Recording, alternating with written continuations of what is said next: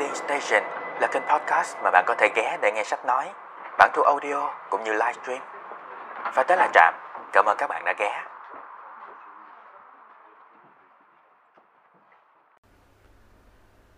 Chào mừng mọi người đã ghé Trạm. Và hôm nay chúng ta tiếp tục với câu chuyện Con chim xanh biếc bay về, tác giả Nguyễn Nhật Ánh. Tóm tắt lại một xíu ở chương trước nha. Sau khi kết thúc những ngày nghỉ Tết, vào ngày mùng 8 quán khai trương, nhưng mùng 7, mùng 6 Khuê đã lên thành phố. Sáng mùng 7 thì cô dậy từ rất sớm, trước 30 phút để lên quán cùng với mọi người dọn dẹp.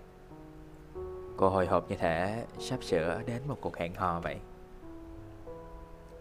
Lên đến quán, cô tìm xem Sam đang ở đâu, nhưng chưa kịp tìm thấy anh thì Sam đã bắt chuyện cô và hỏi thăm cô trước, làm cô rất là bối rối và càng làm cô ngượng chín cả người hơn khi mà mọi người liên tục gán ghép cô và Sam bằng cách gọi tên hai người thành một cặp. Anh Sam, chị Khuê ơi, vào ăn cơm nè.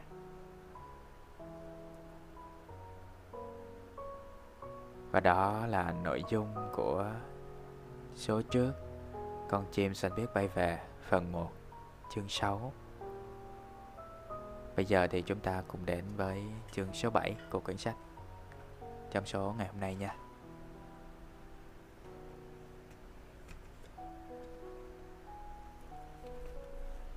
Nửa tháng sau ngày khai trương quán ăn, mẹ tôi bất ngờ gọi điện thoại cho tôi. Sau khi hỏi thăm sức khỏe như thông lệ, bà nói bâng quơ: "Hôm qua chú thằng Sẹo mới ghé nhà mình chơi đó con." Dạ, tôi lý nhí, biết thừa là mẹ tôi muốn nói gì. "Chú nó hỏi là con đã quyết định chưa?"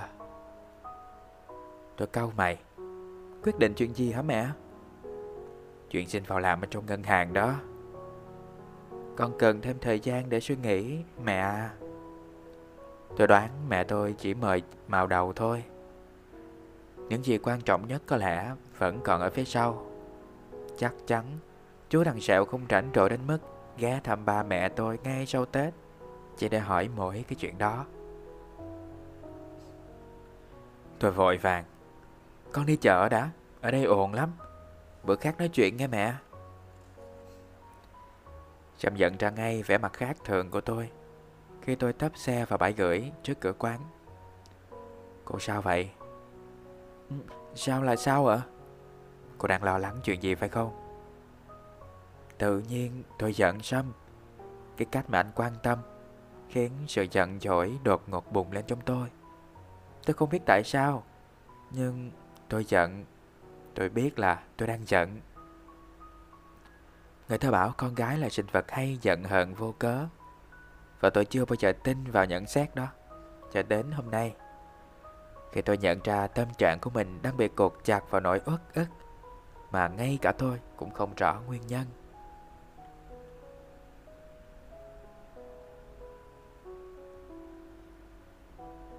Có phải tôi giận Sâm vì mối quan hệ mập mờ hiện nay giữa tôi và anh?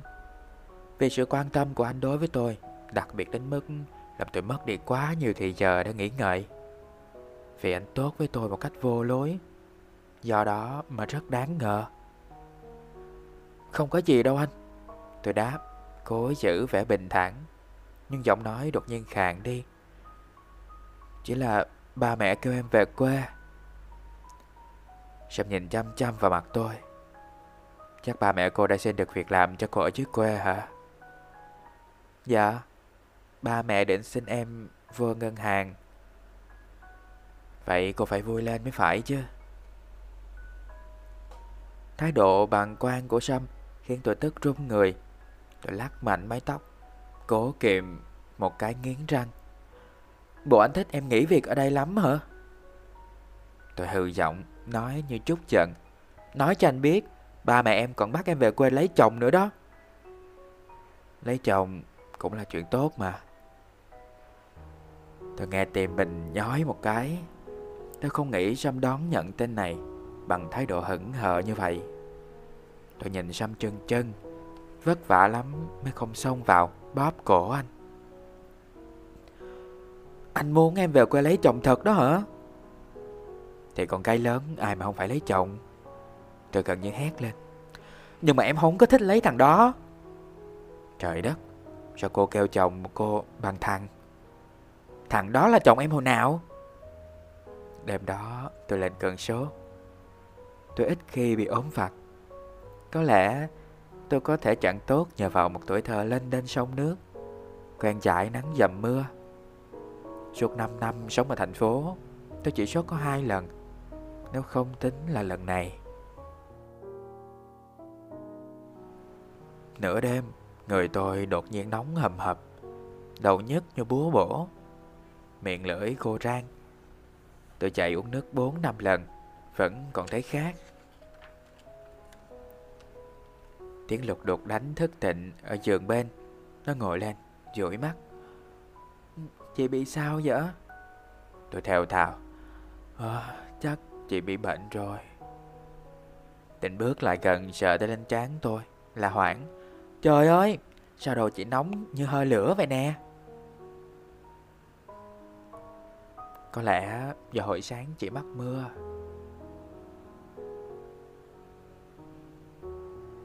Hồi sáng quả thật có mưa, nhưng mà chỉ là mưa bụi, mảnh như tơ. Và chỉ thoảng qua, không đến 10 phút trên đường tôi đi từ chợ Nguyễn Tri Phương về đến chợ An Đông. Cơn mưa như gió thoảng thế kia, không đủ làm ướt người. Làm sao gây sốt cho tôi được? Hay tôi đổ bệnh vì một nguyên nhân khác? Tịnh vào nhà tắm, lấy khăn nhúng nước rồi đắp lên trán tôi. Xong nó lật tôi lại, vén áo lên, cẩn thận lau khắp người. Tay chân sụi lơ, tôi mặc cho Tịnh chăm sóc.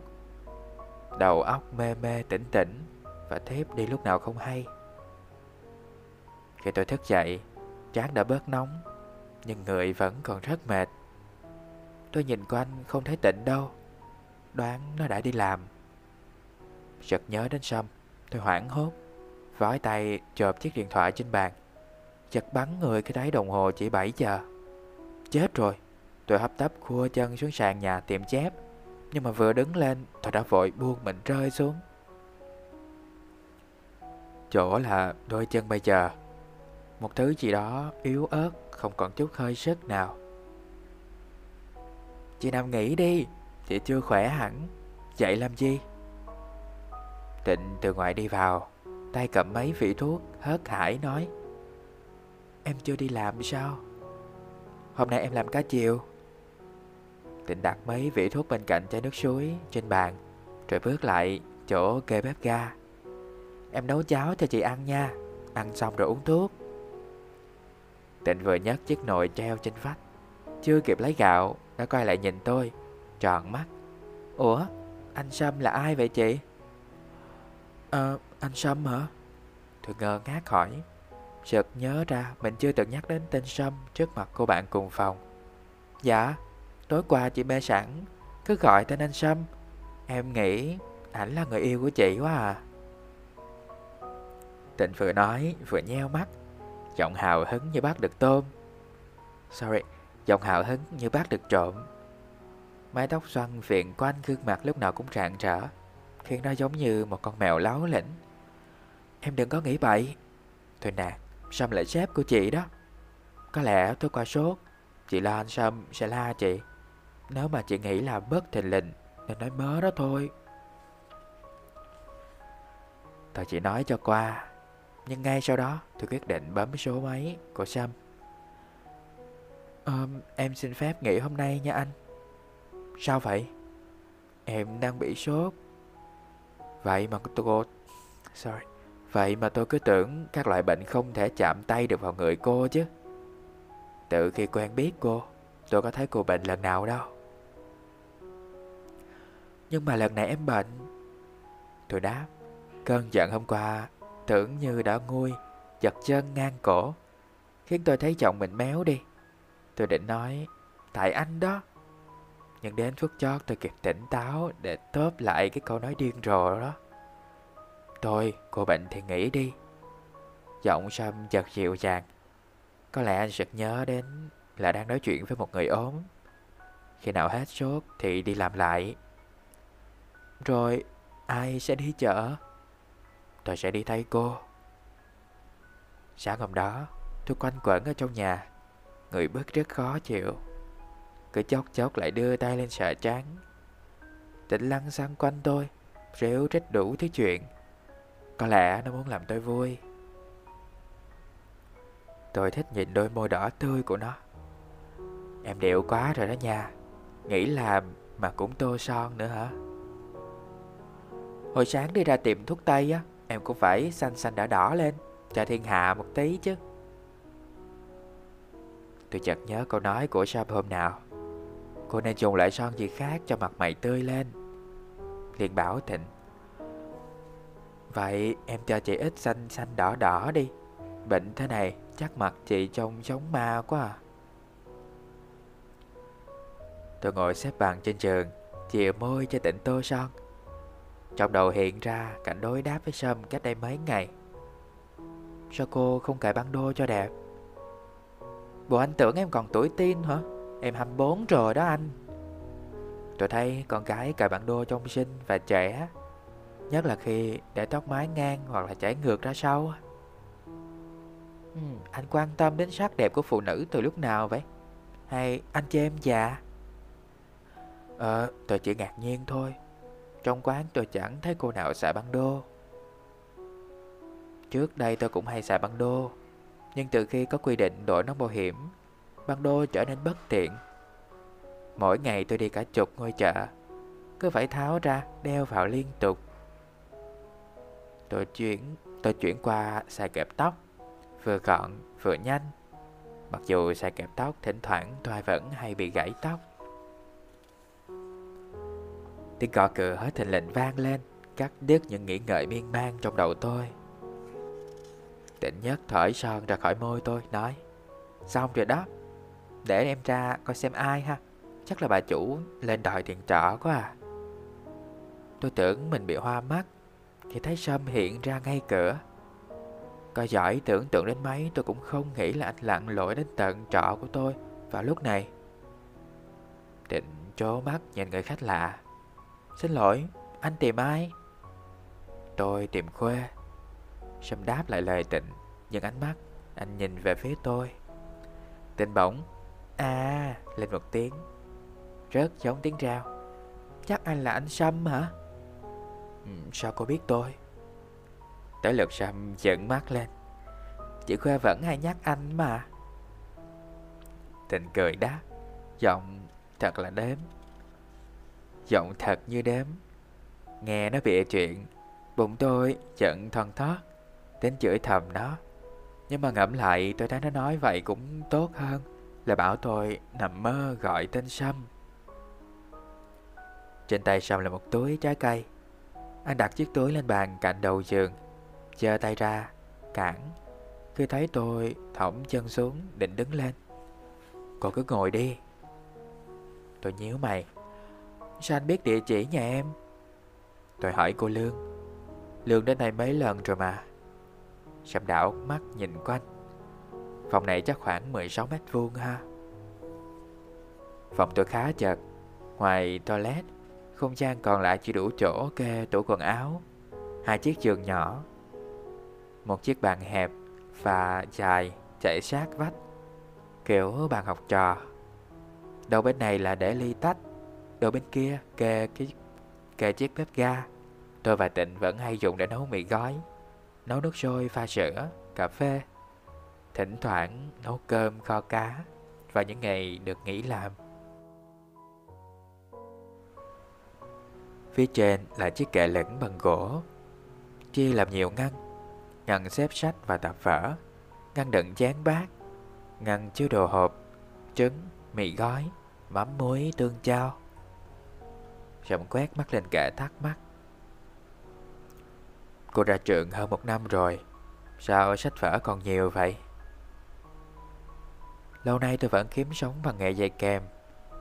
Ngay năm đầu tiên bước chân vào đại học, tôi đã đi làm gia sư vào buổi tối, và vào những ngày mà tôi không phải đến lớp. Trong thời gian thất nghiệp sau khi ra trường, tôi vẫn tiếp tục mưu sinh bằng nghề này.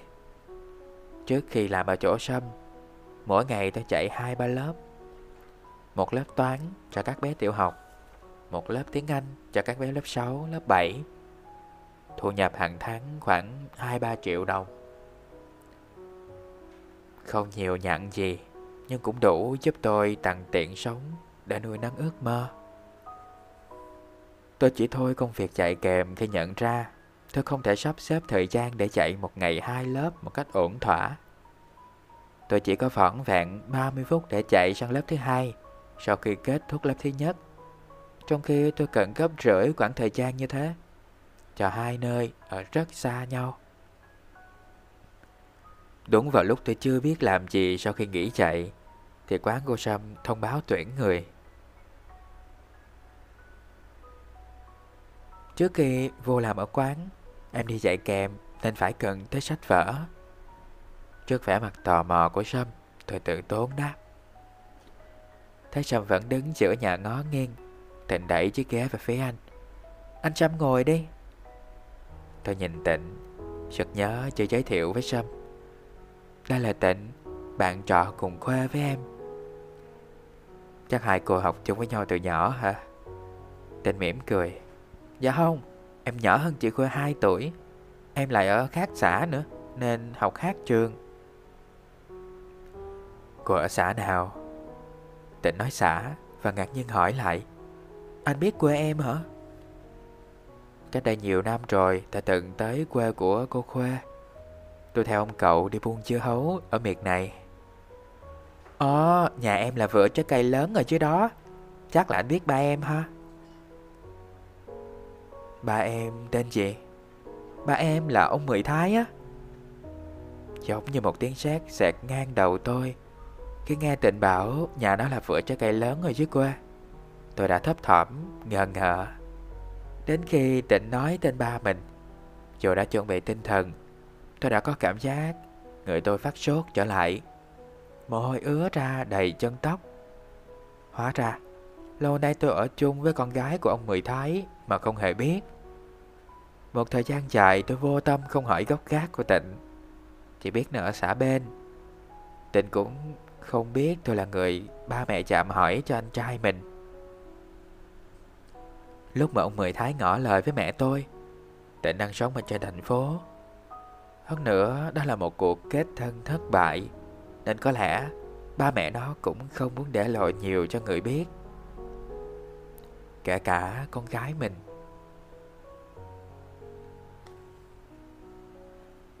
Tôi không bao giờ nghĩ Tịnh là con của ông Mười Thái, còn vì một lẽ khác. Ngược lại với anh trai mình, Tịnh không ra dáng tiểu thư con nhà giàu. Từ cách ăn mặc đến sinh hoạt hàng ngày, tất cả đều giản dị. Nếu là con nhà giàu, tôi nghĩ không việc gì Tịnh phải xin đi làm ở một phòng khám tai mũi họng với đồng lương 3 cọc 3 đồng. Tịnh đi làm theo ca. Hôm nay làm từ 7 giờ sáng đến 5 giờ chiều, thì hôm sau làm từ 2 giờ chiều đến 8 giờ tối. Hôm nào tăng ca cho bệnh nhân đông, hoặc là phải đi phụ ở các ca mổ bệnh viện, thì nó làm một mạch từ sáng đến tối. Lúc đầu lương thử việc của Tịnh chỉ có 2 triệu. Sau 2 tháng lên được 3 triệu. Sau 1 năm, lương của nó cũng chỉ ở mức 5,5 triệu. Thỉnh thoảng tháng nào tăng ca thì nó lãnh được 6-7 triệu. Gần đó Tịnh than với tôi. Gần đây Tịnh than với tôi: "Chỗ này lương bèo bọt quá chị à. Thu nhập thấp quá à. Nhân viên nghỉ gần hết rồi. Chắc sắp tới em cũng xin nghỉ, đi kiếm việc chỗ khác." Cậu nói yếm thế đó chỉ có thể thốt ra từ một cô gái có hoàn cảnh khó khăn như tôi. Đó là một lý do khiến tôi chưa bao giờ tò mò về gia cảnh của cô bạn chung phòng. Tóm lại, nhìn bề ngoài, Tịnh không khác gì tôi, dù mẹ tôi đi làm thuê cho ba mẹ nó. Trong khi tôi muốn ngất vì tiết lộ của Tịnh, Sâm có vẻ chẳng khá hơn. Ra cô là con ông Mười Thái. Anh chán mắt vào mặt Tịnh, giọng ngỡ ngàng. Vậy là anh biết ba em hả? Đúng rồi. Tôi từng mua dưa hấu ở vựa trái cây của ba cô. Hèn chi em thấy anh quen quen. Chắc anh và em từng gặp nhau rồi. Hồi đó em hay chạy ra vựa xem người ta bốc hàng, chở hàng lắm á. Có thể lắm. Hôm đó tôi có cảm tưởng Sâm ghé thăm Tịnh chứ không phải thăm tôi. Sâm chỉ hỏi tôi qua loa vài câu về sức khỏe, rồi lật đật quay sang trò chuyện với Tịnh. Trò này ba mẹ em có khỏe không? Vựa trái cây có gì khác trước? Em lên thành phố bao lâu rồi? Công việc của em có ổn không? Tôi nhớ chưa bao giờ Sâm hỏi tôi những câu như vậy. Thái độ nhiệt tình khác thường của anh đối với cô gái mới quen khiến tôi cảm thấy khó chịu. Đến khi phát hiện chiếc băng đô màu vàng bận vải đang quấn quanh mái tóc ống ả của Tịnh, thì sự khó chịu của tôi bỗng lớn phồng lên thành một cảm giác gì đó rất gần với sự ghen tức. Hóa ra nguyên nhân nằm ở đây. Sao cô không cài băng đô cho đẹp? Tôi thấy con gái cài băng đô trông xinh và trẻ. Cậu nói hôm nào của Sâm xoáy vào tim tôi, khiến tôi muốn tức thở. Cũng may lúc nãy mình tô son, tôi tự an ủi. Nếu không bữa nay trông mình thật tệ. Có một lúc tôi bắt gặp mình ước gì hôm nay Tịnh đi làm ca sáng. Nếu vậy đã không xảy ra cuộc gặp gỡ ngoài ý muốn này. Tôi không hiểu tại sao tôi lại nảy ra ý muốn kỳ quặc đó. Có lẽ trực giác đang mách cho tôi biết những gì tôi không chờ đợi nhất chỉ mới bắt đầu. Khi Sâm về rồi, tôi quay sang Tịnh bóng gió. Chị chưa thấy ai mà trò chuyện với em vui vẻ như vậy á. Ngạc nhiên thật đó. Em thấy anh Sâm gần gũi mà chị. Suýt chút nữa thì tôi đã rơi khỏi giường. Lần đầu tiên trong đời tôi nghe có người khen Sâm gần gũi. Khen Sâm gần gũi chẳng khác nào khen hổ báo hiền lành. Lâu nay Sâm nổi tiếng là người khép kín, khó gần và cực kỳ nguyên tắc. Sâm ít khi cười với ai, và nếu có chỉ là một nụ cười nửa miệng. Tôi cực ghét cái kiểu cười của Sâm, dù tôi không biết nụ cười đó thật ra mang ý nghĩa gì. Chế giễu, khinh mạn, khiêu khích, hay chỉ đơn giản là anh chưa bao giờ cảm nhận được niềm vui trọn vẹn. Nụ cười vẽ ra trên môi Sâm bao giờ cũng dừng lại ở nửa chừng, giống như niềm vui trong anh vừa chớm nở thì bị ai giật mất. Có lần Lương hỏi tôi: "Chị đọc cuốn Người đàn ông có bộ mặt cười của Victor Hugo chưa?" "Chưa." "Vậy cuốn Người đàn ông có bộ mặt không biết cười chắc chị đọc rồi ha?" "Cũng chưa. Chị đọc mỗi ngày mà chị quên đó thôi." Tôi ngần ra một lúc mới hiểu Lương muốn nói gì. "Con quỷ con này, không sợ chị mét anh Sâm hả?" Đường cong môi: "Sợ gì chứ." Rồi nó tẩm tiểm: "Chị cẩn thận đó nha.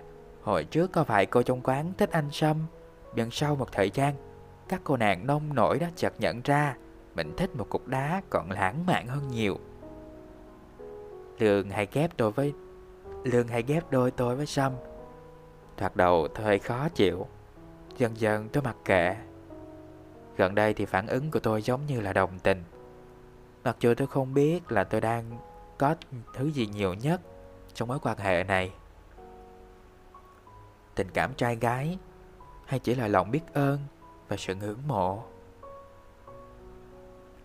Cho đến lúc này, sau nhiều lần cẩn thận sàng lọc cảm xúc, tôi vẫn chưa thể tự tin xếp loại và chán mát cho tình cảm của mình. Dù tôi biết rõ thứ tình cảm phức tạp đó chắc chắn đã được sinh ra, giống như một đứa trẻ, nó đang âm thầm lớn lên dù chưa có giấy khai sinh hợp lệ. Thứ tình cảm chưa được đặt tên đó bắt đầu làm tôi hoang mang, mệt mỏi, đặc biệt là từ khi Sâm ghé trọ thăm tôi. Và đúng như tôi linh cảm, cuộc trò chuyện thân mật giữa Sâm và Tịnh trong buổi trưa ngày hôm đó chỉ là khúc dạo đầu. Đến khi biết Sâm vẫn hay gọi điện thoại cho Tịnh thì tôi đâm ra bần thần. Cao hơn sự bần thần nữa, đó là cảm giác uất nghẹn. Nó rất giống với cảm giác của người bị đâm sau lưng. Mặc dù xét cho cùng, tôi không thể nhân danh bất cứ điều gì để phán xét hay là lên án Sâm.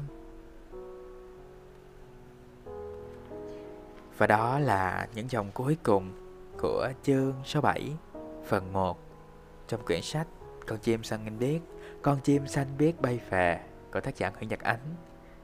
Cảm ơn mọi người đã lắng nghe. Ok, bây giờ thì chào tạm biệt mọi người. Hẹn gặp mọi người ở những số tiếp theo. Cảm ơn mọi người đã ghé trạm. See ya. Để không bỏ lỡ bất kỳ số podcast nào của trạm trong tương lai, cũng như kể trạm nghe câu chuyện của mọi người thông qua hộp thư tâm sự, hãy ghé thăm website của trạm tại địa chỉ blogcuatram.com.